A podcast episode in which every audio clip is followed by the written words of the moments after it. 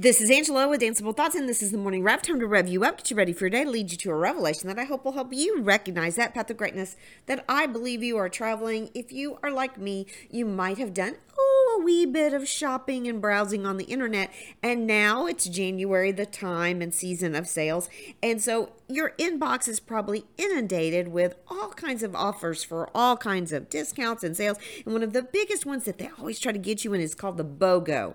Well, in their terminology, that means buy one, get one. Well, I'm going to take that in a completely different way and it's certainly cheaper than anything that you might do spending wise. I'm going to change that into an offer for you to deal with compliments.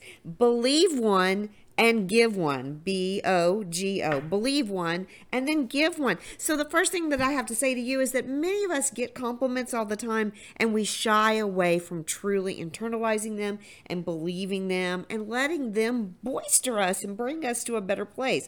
There are people in your lives who I hope are giving you compliments, and maybe you aren't always hearing them. So, what I hope that you'll do today is that when you hear someone say, Hey, that was that's a nice whatever that you did, your project, your paper, that they tell you did a nice job on something, that you look nice, that um, they are appreciative of something and they compliment you on your efforts and your activities. I want you to believe that they are truly thankful. And then I want you to do the GO of that, the go, which is to give one. I want you to give a compliment to someone.